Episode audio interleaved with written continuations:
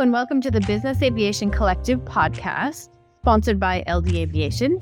Today, we get a chance to talk to Zac Burch.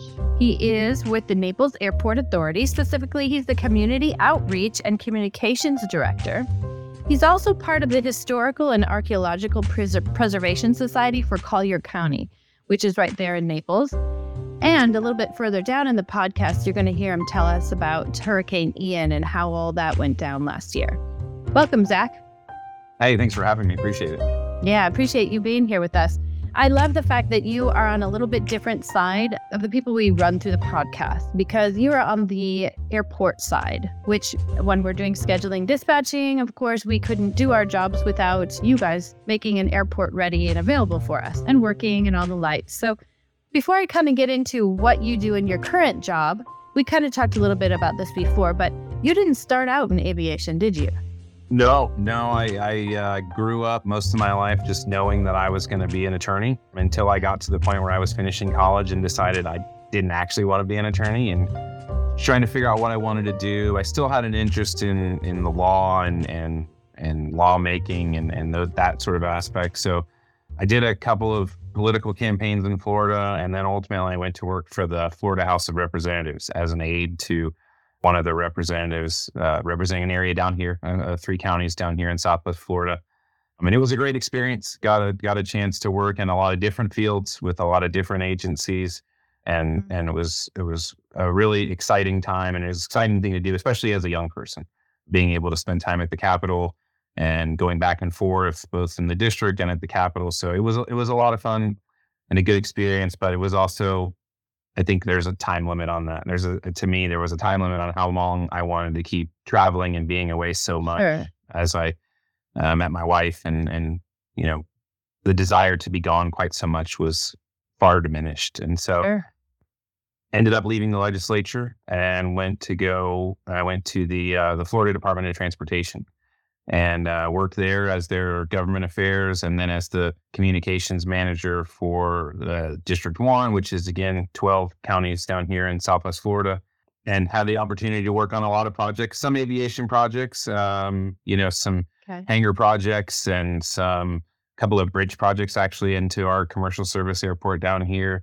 The new uh, air traffic control tower at RSW was a, was one of the projects that oh, helped cool. fund but a lot of it was obviously roads and bridges. That's a big focus for for FDOT. So did a lot of a lot of time, a lot of activity with the road and bridge side and, and the pedestrian and bike side, but did have some some interaction with the aviation side, though not as much as that.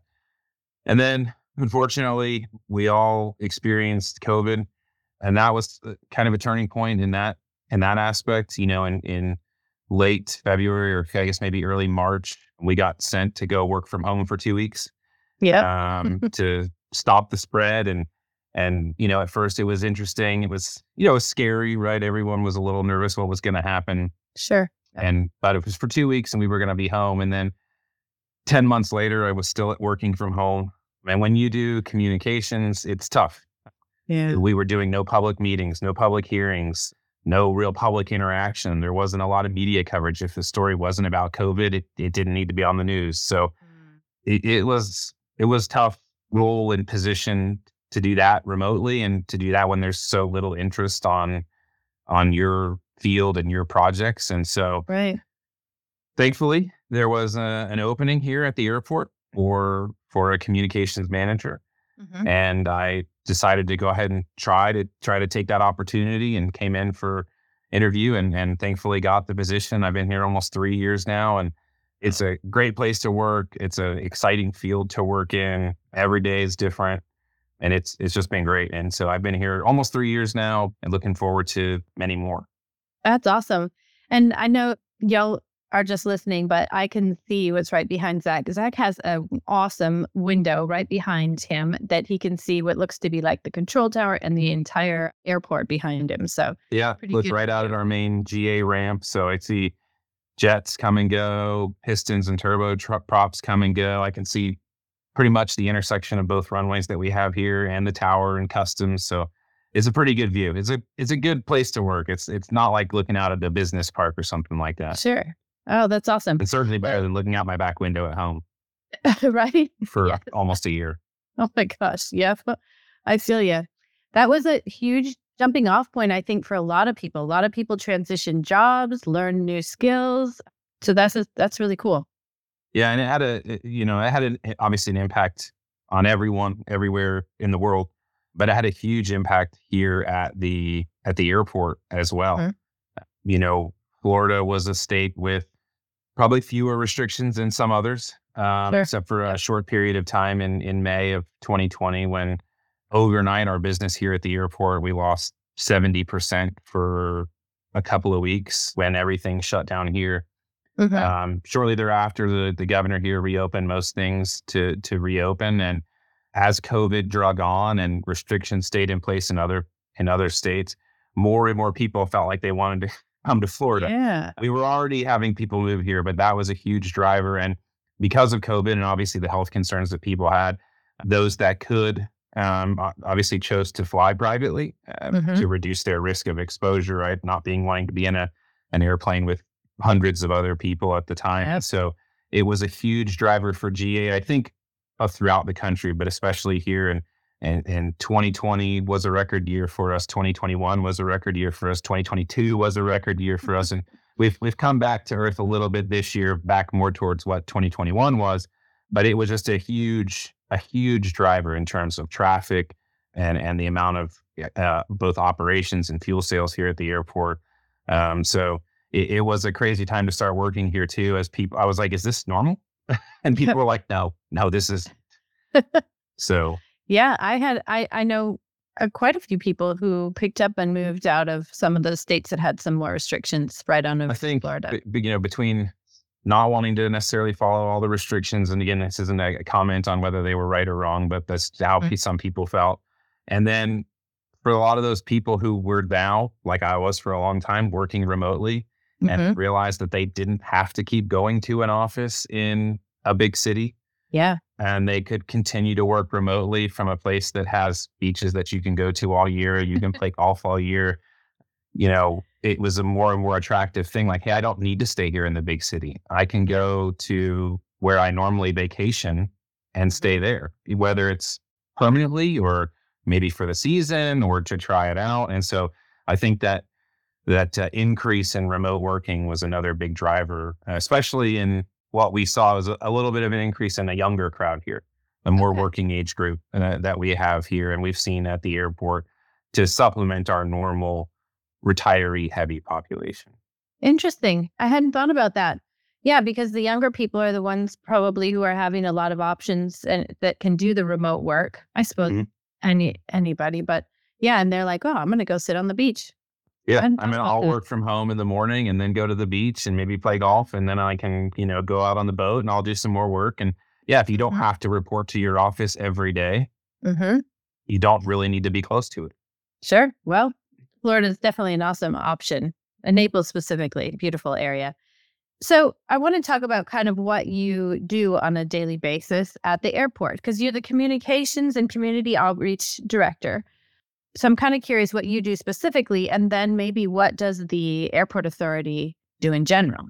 Sure. So the airport authority, we run this one airport, uh, the Naples Airport, which is a, a, a pretty big, a pretty busy GA only airport here in Naples. Uh, there are three other airports here in the county, all GA, that are a little smaller than us. We're certainly the biggest one around, but we we operate the airport here, and we also operate the only FBO here. So we're the airport and the FBO. There are a lot of private hangars and some some other you know charter companies who handle their own things, but but we operate the the FBO here, and so we we do everything from operations to FBO, obviously finance, accounting, communications, airport management, everything. So not me certainly. I don't play all those roles. There's a hundred plus other folks who who who are much smarter than I am, but my role ma- mainly is to promote the airport, to talk about the airport. Our uh, my office, our office really focuses also on noise. Um, Yeah. If you if you've looked at an aerial of our airport when we were built, this was the hinterlands, right? Nobody was ever gonna live out here. This was a Mhm. swamp that nobody would ever want to be on this side of the river. Mhm. Um, we're only about a mile from the beach, but but we're on the other side of the Gordon River. From town, and nobody was ever going to want to be out here. So let's build the airport way out there. Mm-hmm. Now we are obviously completely surrounded by residential development, with uh, one exception of a, a, a small industrial park to our northeast.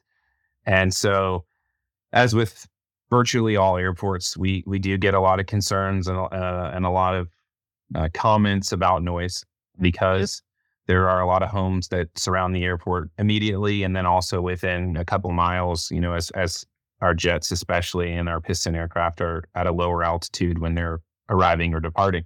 Mm-hmm. And so that's a lot of what I do. We handle the noise comments that come in from the community.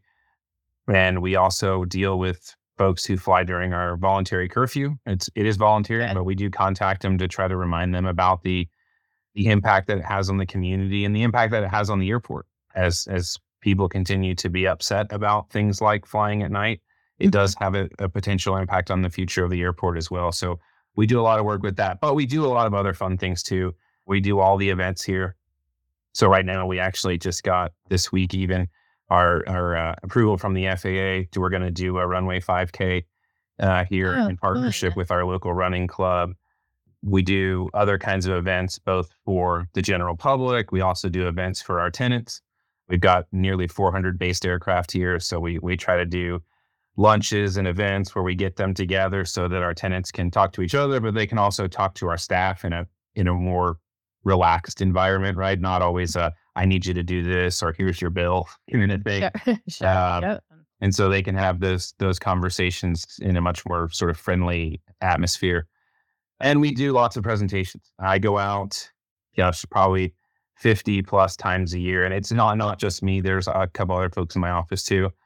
And we do presentations to HOAs, community groups, Rotaries, Kiwanis, anybody that will have us to talk about the history of the airport, the uh, value, the benefits of the airport.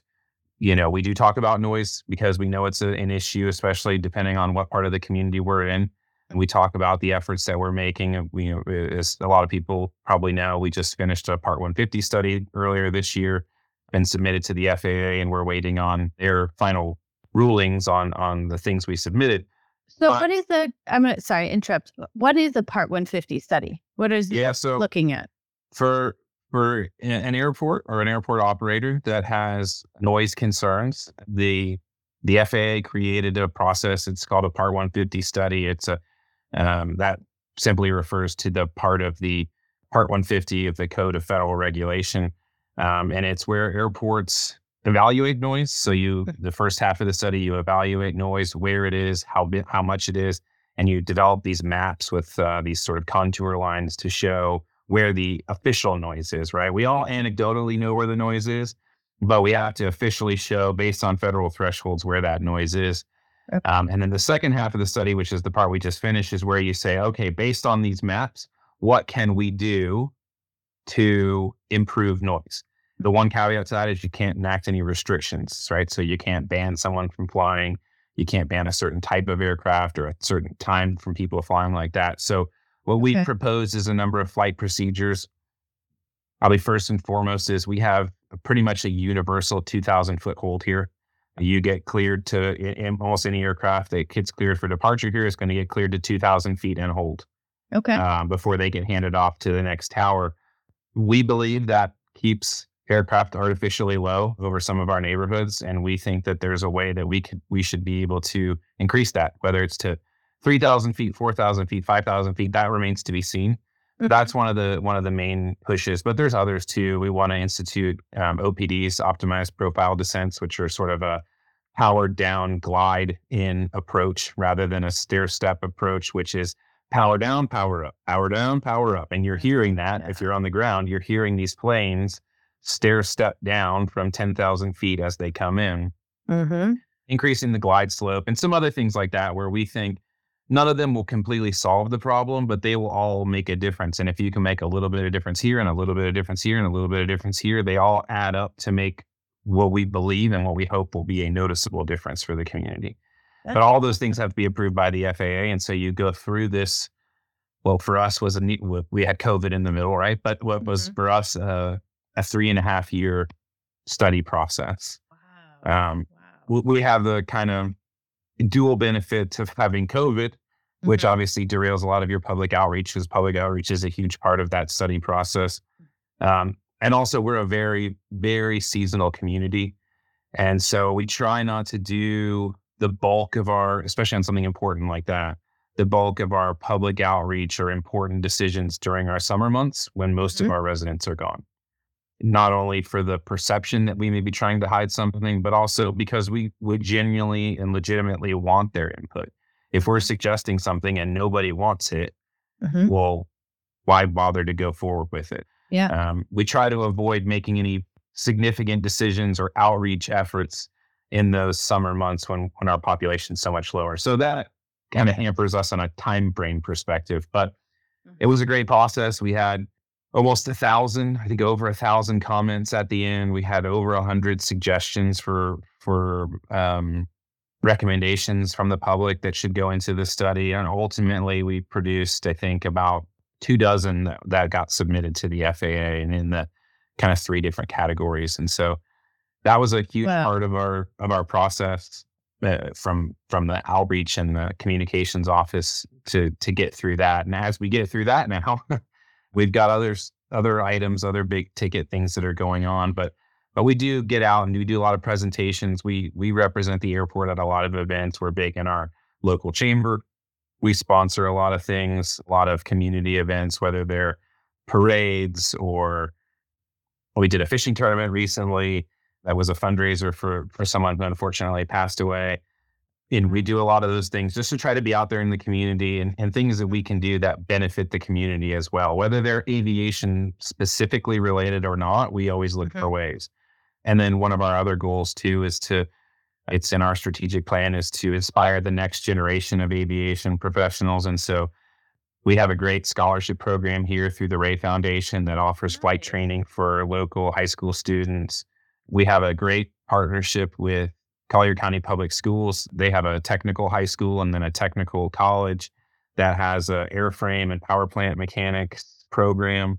So we try to partner with them. They're actually likely going to be the sort of beneficiary of the 5K that we that we will do to try to fund those kind of programs. We do a lot mm-hmm. with Collier County Public Schools and even some of the local private schools as well. But anything we can do to to get kids interested in aviation. We all know, right, that there's a huge pilot shortage. Yep. And not everyone, not every one of those kids is going to grow up to be a pilot. But if you can Mhm. get some that are interested, you know, and the Ray Foundation is great with, you know, they'll get you your private pilot's license. It's on you after that. But if you don't Mhm. get that, you're not going to go to your instrument, your commercial Sure. rating, and things like that. So, um, and some people may take that and say, "Well, this is great. I'm done." Mhm. Um, and others may say, "Oh, wow, I want to go. I want to be able to fly those business jets out there, or the Boeing's and Airbuses for commercial airlines, or the military." Yeah. And so it's a it's a great program. It helps kids get their foot in the door, especially for those who, you know, what 12, 10, 12, 15,000 dollars for private pilot's license is Yeah. is not affordable for some members of our community and not and not possible. And if you can get that for free, Yeah. you can inspire a more diverse and different group of folks that may not have otherwise either known or had the ability to try. Oh, that's wonderful. And you said that's called the Ray Foundation? Yeah, it's it's a great program. It's the the Ray Foundation. It was founded by a, a gentleman named James Ray, um, who was a World War II soldier. Actually, uh, before that, he was a farmer, and as I understand it, he he developed a, a vaccine for cattle, Wow. and then went away to the war. And then when he came back, didn't realize how successful that vaccine was, and had a lot more money than when he left. nice. And so he's gone on. Had he's unfortunately he's passed away since then, but he's gone on to sponsor a lot of different local um, charities as well as in his his other home to sponsor different uh, charities and organizations there. But the Ray Foundation here in Collier County, if you're a high school student in Collier County and you have a, I can't remember what the exact GPA is, you you can get your free private pilot's license, That's and you can do it here at the Naples Airport or down at the Marco Airport or in Immokalee. Anyone that has a has a flight training program. Oh, that's awesome. Uh, For for those of you listening, I'll pop that down in the notes at the bottom so you can see the link. I'm going to just pop back just a moment for the noise piece of it. Like if you're a scheduler dispatcher, if you're me and I want to go to the Naples airport, can you run me through? I know you said it's voluntary, but can you run me through the basics that you would like our pilots not to do? Sure. Like we- we timing wise, I think it's a big deal. We have a we have a voluntary curfew. Again, it is voluntary, but we certainly appreciate the the efforts that the folks have made. It's 10 p.m. to 7 a.m., which mirrors the FAA's definition of night. Uh, it doesn't matter if it's the summer months when it gets dark at five, or the winter months where it doesn't get dark until nine. Um, that's our curfew time that that we have. We've developed here internally a program to promote it. It's called our Fly Safe, Fly Quiet program. You can't literally go anywhere around the airport without seeing it. It's on my my cup here. Mm, oh yeah, uh, it's on everything that that you will see around, and it's just a promotional thing to remind people about that. It's our commitment to the community to do as best we can, and and because of it, I think we've had a lot of great success. Our our number of curfew operations is down, I think, over forty percent this year compared to last year. And a lot of that is due to the commitments and the efforts of a lot of our big operators here. Mm-hmm. Um, NetJets is one of the biggest customers here. I think they're one of the biggest customers everywhere. Probably, but, yes. But they're one of our biggest customers here. This time last year, they had over 200 curfew operations. Their CEO made a commitment to to doing better, and now this year they're down 85 percent. They they have 17 this year. And almost all of those came that week between Christmas and New Year's, which for us is like the Super Bowl. Mm-hmm. We'll have three, four, five, six hour ground stops and ground delays to try to get in here. So that that makes a huge difference. Some yeah. of our other operators are down, especially our big charter ones like Elite Jets, which is a locally based charter operator, even FlexJet, okay.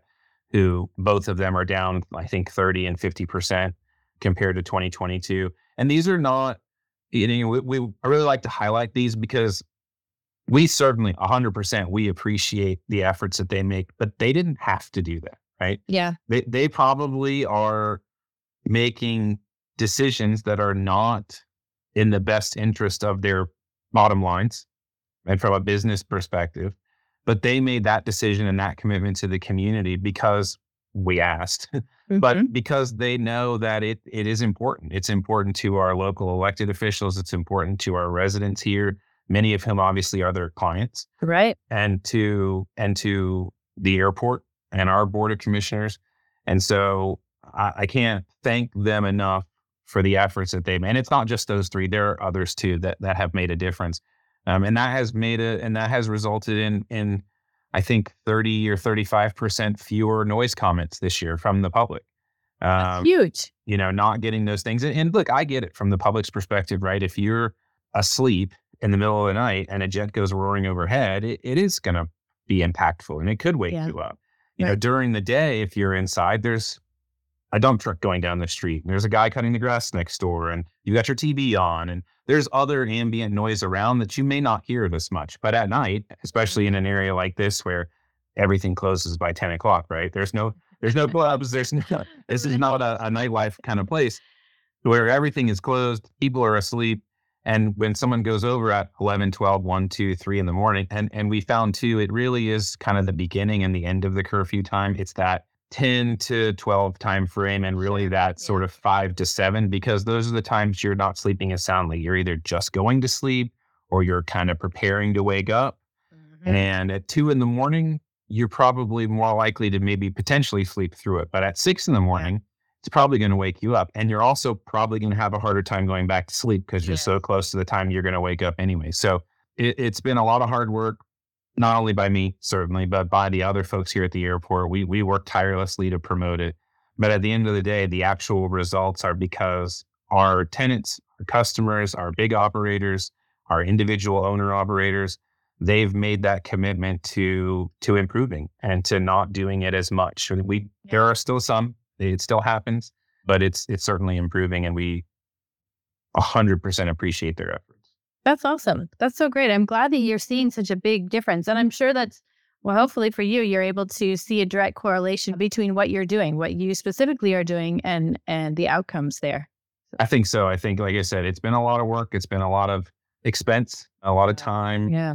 But I think at the end, we're we're seeing those results. We're seeing those positive trends that you know some people point to we we are like i mentioned earlier we our operations are down just a touch from last year but mm-hmm. the difference in the amount of jet traffic that we've decreased by and the amount of curfew operations they're not even close they, it's certainly not a direct correlation Okay, awesome. You touched on something a little bit earlier today, too, is basically the history of the airport. So Naples has a unique history. I'd Yeah. love to hear uh, more about that. It, it's a great it's a great airport. I know a lot of people don't always think of Florida as a, place with a lot of rich history. Certainly not a long history. We know we're not the Northeast. We weren't really active in the Revolutionary War or anything like that. But we do have a lot of history here. Certainly, if you go back to some of the the native people and the and the tribes that were here with the Calusas and the Seminoles and the Miccosukees. But beyond that, this airport, we're celebrating our our 80th birthday this year, which means the airport was opened in 1943. Uh, it was originally planned in 1941. It took about two whole years to build an airport, which today I think you'd be lucky to get a meeting with the FAA to, to Yep. open an airport in two years, let alone to actually open it, build it, construct it, and and be ready to fly. Obviously, in Yeah. 1943, there was really only one thing going on, uh, pretty much everywhere, and that was World War II. Lauderdale Airport here, we opened, and and our job was to train fighter pilots. So we we trained fighter pilots for World War II. One of our kind of sister airports to the north in in Lee County, north of us, Buckingham Airfield, they trained bomber pilots. Okay. And so what what they would do is obviously they did their own individual training, and then our pilots practiced attacking their bomber pilots, and they obviously also got practice evading. Um, and so it was a kind of a cooperation between the two. But we have got tons of great stories about, and anyone who's grown up on or near a military base knows the the base, its personnel, the families that are there, they become part of the community. And this was especially true for Naples. Uh, Naples was a, a very small town. Uh, in the 1940s, Naples, I think, was about 1,200 people. Collier County was about 5,000 people. Collier County now, for reference, is close to 400,000 people. Oh my gosh. And so it's it's grown quite a bit since then. But also in 1940 or 1940s, Collier uh, City of Naples had no fire station, but the airport did. So when there was a need, the firefighters from here could go respond. When there was, as happens today, we we bo- border the Florida Everglades. Yeah. Um, people went out there to camp, to explore, to hunt, just like they do today. And just like today, people got lost sometimes. It's a big, wide open, flat area. It's easy to get turned around. Well, there were no other planes around except for ours. So our guys would go out and do search and rescue to help locate folks. And then they could radio back in and get the ground, the ground search teams to go to the right area to find them. Um, they provided a lot of benefits to that, but the community paid it back as well too. Uh, the community, we've got stories of some of the original families from town, and especially one who they knew a lot of these young men away from home for the first time in their lives. Uh, young, probably some at least scared uh, Sure. at what they're looking at in the future once they Uh-huh. graduate from the program. And so uh, one of the families had every Sunday a standing open invitation. Any soldier that wants a home cooked meal, come to our house. Aw, cool. And they would do it. And so uh, it was a, a good relationship, like anything, right? There's always bumps in the road um, Sure. that, that happens, but it, it's it was a great thing. Went through through the end of World War II and even beyond until sort of the late 40s and early 50s when the air the army realized that we didn't need uh 57 air bases in Florida I don't think and so they they started to one by one kind of close them and and return them to the locals and and for us it was critically important you know we had our elected officials at the time had a great deal of foresight Mhm. and to realize that this small town at the very very bottom of Florida right there's nothing below us except the Everglades right. um, there was no interstate that connected us to the rest of the world. There was one road, US 41, that that connected us to the outside world, both to the north and by then to the east over towards Miami. And that was it. And so the thought was, well, hey, this airport, it played a role in the economy to bring the soldiers in and all the money that they spent and that kind of stuff. But it's also going to be our our lifeline. It's going to be our connection to the outside world and you know uh, general aviation and commercial aviation in the 40s and, and the 50s was slow right Uh, these soldiers were just coming back many of them weren't professional pilots yet Mhm. commercial air travel was still very expensive but as time went on it became more and more what the community thought it was going to be. And so we had commercial airline service here throughout the 60s, 70s, 80s, and it really helped to connect us to the world. And by the 70s, the interstate made it all the way down here. Um, and so we still had it. We had other ways out, but it was it was that way. It was it was a hugely critical, and it remains so today. Uh, the the Florida Department of Transportation every three or so years they do an update mm-hmm. on the economic impact of every airport in the state, both commercial and GA. And ours, they did it in December of 2022, and our impact was uh, annually on this community is $781 million. And we support over 5,000 jobs locally in the community, not directly, but because of the the folks that come in, both seasonally and long term, but also the the jobs that it supports here at the airport, and then you know the families and other things out throughout otherwise. But it, it's a huge economic driver for the community, yeah, and, and, so we're we're proud to to do our part as best we can and and continue to make this a, a thriving place to live and work. That's awesome. That's so cool. I love that you know all the history. And if I'm not mistaken, you might be a little bit of a passion of yours because you are part of the Preservation and Archaeological Society. What projects, perhaps for them, that you've worked on, were your favorite? Sure. So yeah, I'm on the the Collier County Historic and Archaeological Preservation Board. A, it's a board of of citizens of different backgrounds who advise the county commission on historical and archaeologically significant places, historical designations, other things like that. And we've done a lot. So we we we provide input on developments that may be in archaeologically significant areas. Again, this largely goes back to the Native American tribes that we've had here mm-hmm. who obviously didn't build a lot of permanent structures, but the the Calusas were really well known for building these shell mounds so we try to protect those uh, as best we can whenever mm-hmm. whenever they're found. We do have a, a, really interesting project right now that we're working on where up up north of us here at the airport, but over in in Naples, there's a we have one of the old cemeteries. Um, it's it's been around. It's actually basically in the parking lot of a CVS now, okay. but we. We we fenced it off. We put some markers up. We've cleaned the the gravestones, and it, it's okay. a small one. And and what we've also found uh, in the recent years is that over down the street was what we believe was likely the cemetery for the area's African American population. So back mm. um, in the teens, 20s, 30s, when they would have been buried separately yeah, um, mm-hmm. from from the the white members of society, but and unfortunately not very well marked you know not very well taken care of over time mm-hmm. but thankfully not built over a couple markers that are still standing and so it's actually owned by a shopping center okay. who who is in the process and we're working through the process with them of of handing that over transferring that portion of the property to the county very so that cool. we can then preserve it fence it off like the other one you know erect some historic markers, some designations so that we can tell people, you know, again,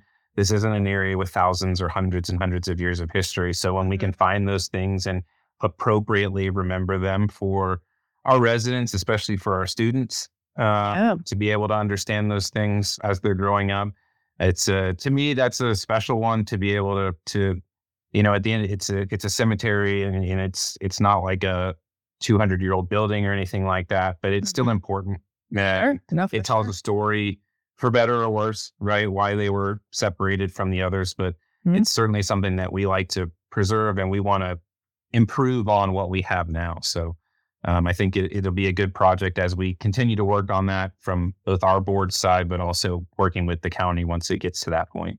That sounds like a great project. I would love to hear, you know, personally love to hear uh, updates on that. I think that's that is really cool. Very cool. Yeah. So maybe let's switch kind of topics a little bit. This is sort of historical, but last year, Hurricane Ian, you guys got hit pretty significantly.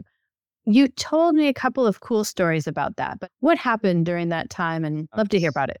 Last September was tough. Hurricane Ian came through as a very strong category four, borderline category five, which for, for the people who don't live in Florida or the Gulf Coast is as, as bad as it gets, right? Category five, think uh, Hurricane Andrew, uh, Katrina, uh, Matthew a couple years ago. Devastating 145 mile an hour winds, 150 wow. with sustained winds, with obviously gusts much higher than that. Mm-hmm. Um, but, but what the worst thing about that storm was uh, the speed at which it moved. You know, typically hurricanes move fairly quickly. They probably go 13, 14, 15, 17 miles an hour as they mm-hmm. move through an area. So while they're certainly devastating and the winds are, are horrendous, this was not that way. This storm basically crawled. It went across the community for a whole day, mm-hmm. um, which means not only are you subjected to the winds, but the winds, especially with a storm that strong, are so powerful what they do is basically just pile ocean, or in this case, the Gulf water onto the land. It's okay. it's just pushing and pushing and pushing that water up. And of course, if you're on the north side of it, it's pulling the water out. So, and I know people have probably seen pictures of uh, the Caloosahatchee River to the north of us, or or at some points even Tampa Bay, where essentially it's it's empty. It, mm-hmm. it sucked all the water out. Well, all that water went somewhere else, and and for us, unfortunately, it came to Lee and Collier counties. And so wow. some of our communities were devastated. You know, Fort Myers Beach, Sanibel, they had 15 plus feet of water mm-hmm. um, up over the roofs of a lot of the homes there, unfortunately. Um, we weren't that bad, thankfully, but we had about mm. four feet that covered pretty much our entire airfield. That's crazy. Think about that. Four yeah. feet. I mean, I'm five foot four. So that's like some, to my you know, and you got to remember Florida's very flat, very low. You know, most places here, I think the highest place in the whole county is about 25 or 30 feet of elevation. It's, it's not very high. So when you get four feet of water, it goes a long way. Mm-hmm. So for us here, that means all of our runway, taxiway lights, all of our airfield signs uh, were underwater. We've got pictures of like waves cresting over the airfield signs. Oh my God. Um, because we did have a couple of staff who stayed here at our ARF station with our firefighters. Okay. Um, mm-hmm. and so we also had flooding in a lot of the hangars and some of the buildings. You know, the the sheriff's department, mosquito control that are tenants here. They both had a couple feet inside their buildings. And so it was pretty devastating, uh, obviously here at the airport, but certainly in the rest of the community as well. Because, like I said, we're about a mile from the beach. Well, everything from here to there was underwater too. And so it was tough. Uh, the sort of inspiring part of it is the the next mm-hmm. day. You know, if you've anyone who's ever gone through a storm knows communication is very difficult. Power lines, uh, telephone poles, all those things are knocked down, or at least the mm-hmm. wires are disconnected because trees have fallen on them, etc. Communication is very difficult. It's hard, and so for us, it's difficult because we want to a check on our staff to make sure they're okay. Yep. Are you hurt? Are you injured? Is your house okay? you know, whatever. But but also, okay, well, we have a job to do, right? We are a public service agency at the end of the day, and we need to to do whatever.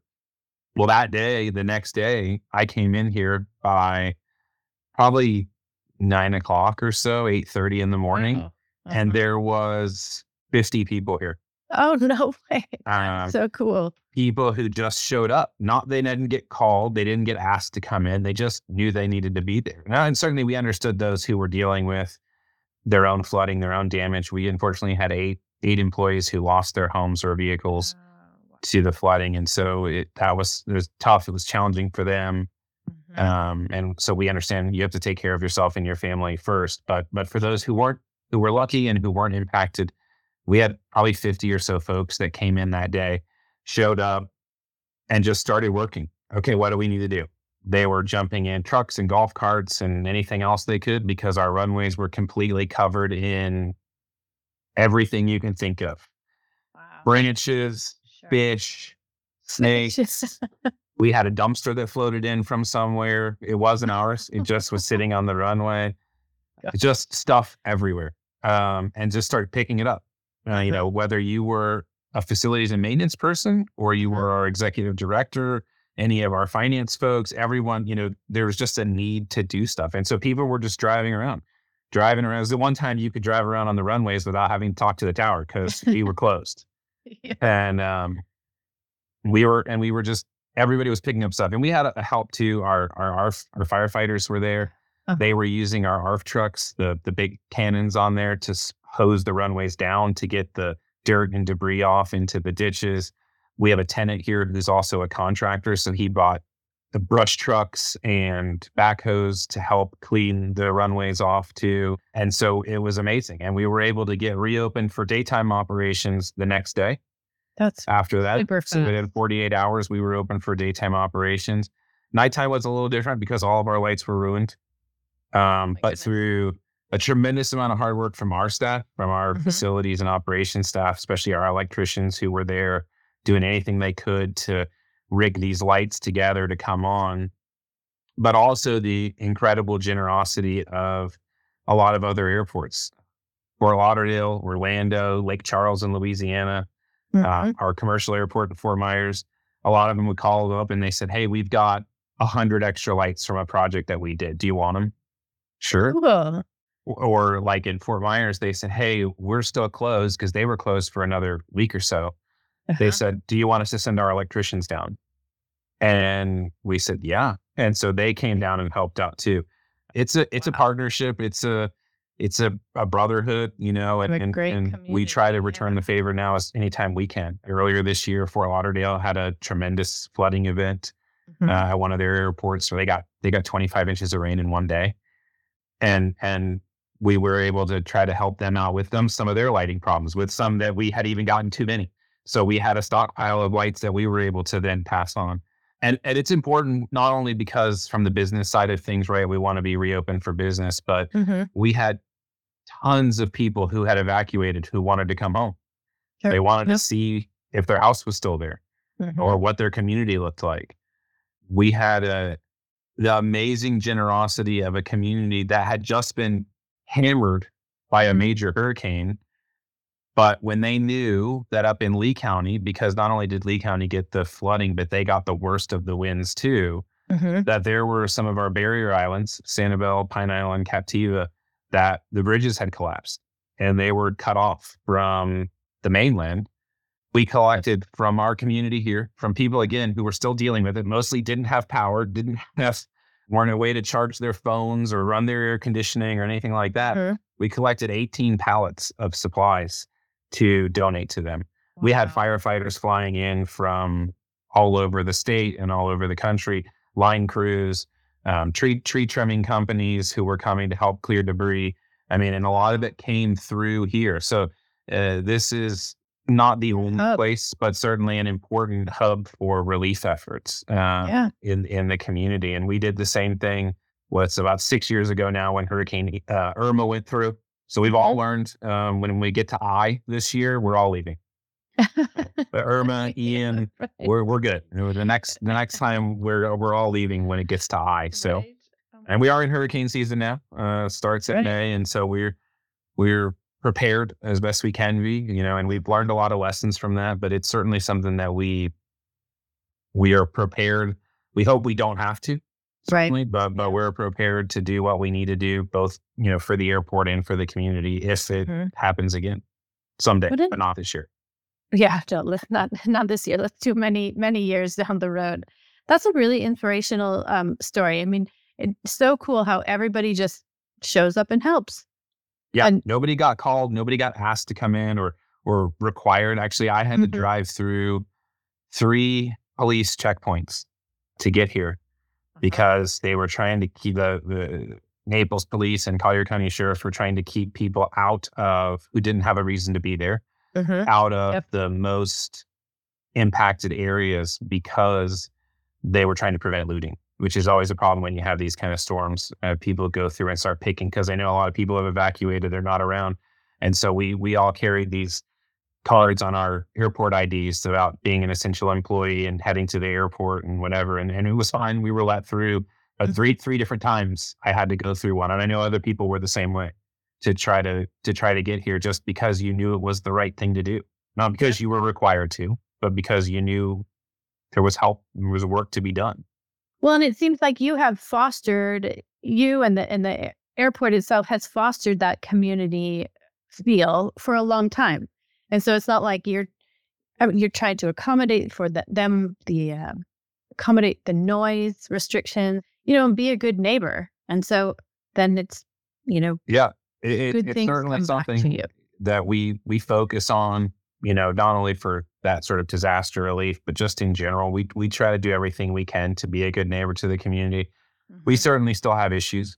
It's not a, it's not a perfect situation, right? We we have issues with some parts of our community that we continue to work with and will and will Mhm. continue to work with as we go forward and and look for new ways to work with them and new ways to make improvements for noise. You know, we're we're as committed as we can be, you know, both in terms of the the work that we do and the things that we try financially.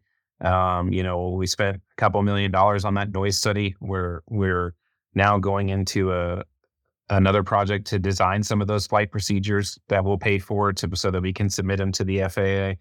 I mean, we're we're doing everything we can within our ability, and and as a lot of folks know, airports had a lot of flexibility to enact restrictions and changes and policies before 1990. And in 1990, Congress passed ANCA, the Airport Noise and Capacity Act, and it essentially took away all authority from airports and airport sponsors.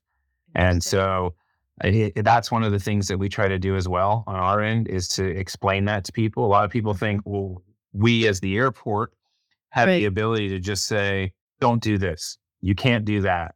Mhm. Use this runway because we have we have two different runways. You know, do, go there, go this place, fly this direction, fly higher. You can't come in at this time, and and we don't have the ability to do any of those things Okay. um, it would be illegal for us to try to go out and restrict in any way that Mhm. unless we go through this process. And so it's just a misunderstanding. It's a misconception Sure. that some people in the public have because it is very technical. And you might think that an airport would have that ability uh, and that authority to do something like that. And Well, so that's that's a big part of it's a big part of what we do is to try to clear that up and explain that to people. And it's not always what they want to hear, obviously, but at Sure. least they know the situation. They know we're not just ignoring them because we want to make more money or something like that, Mhm. which is what we usually hear. Sure. Well, that's why your position is so com- so important uh, to the airport. Well, Zac, it's been so great talking to you today. In case somebody has questions, maybe about the Hurricane uh, Ian or or the Archaeological um, Preservation Society or the airport, how do they get a hold of you? Yeah, I'm happy to talk to anybody out there, um, especially if you do anything with noise. If you have great ideas that you'd like to share that have worked for you, or if you want to hear about any of the stuff that we've done or are doing, you can get me on on LinkedIn for one. Um, and then our, our airport has our own social media. They're they're all uh, Naples Airport APF, which is our call sign. And then even my email, I'm happy to give it out. It's uh, Z as in Zac, uh, Burch, B U R C H at flynaples.com. Wonderful. And, uh, and feel free to reach out. We can catch up and connect and talk about anything you want. Like I said, I spend most of my time talking about noise, but I'd be happy to talk about history too, or literally anything else. That sounds awesome. All right. Well, I bet you you get some people to reach out to you. Thank you again very much, Zac. And yeah, I would love to check in with you again to see how uh, your projects are going. All right. Uh, talk thank you soon. for taking the time. Appreciate it. Yeah. Thank you, Zac.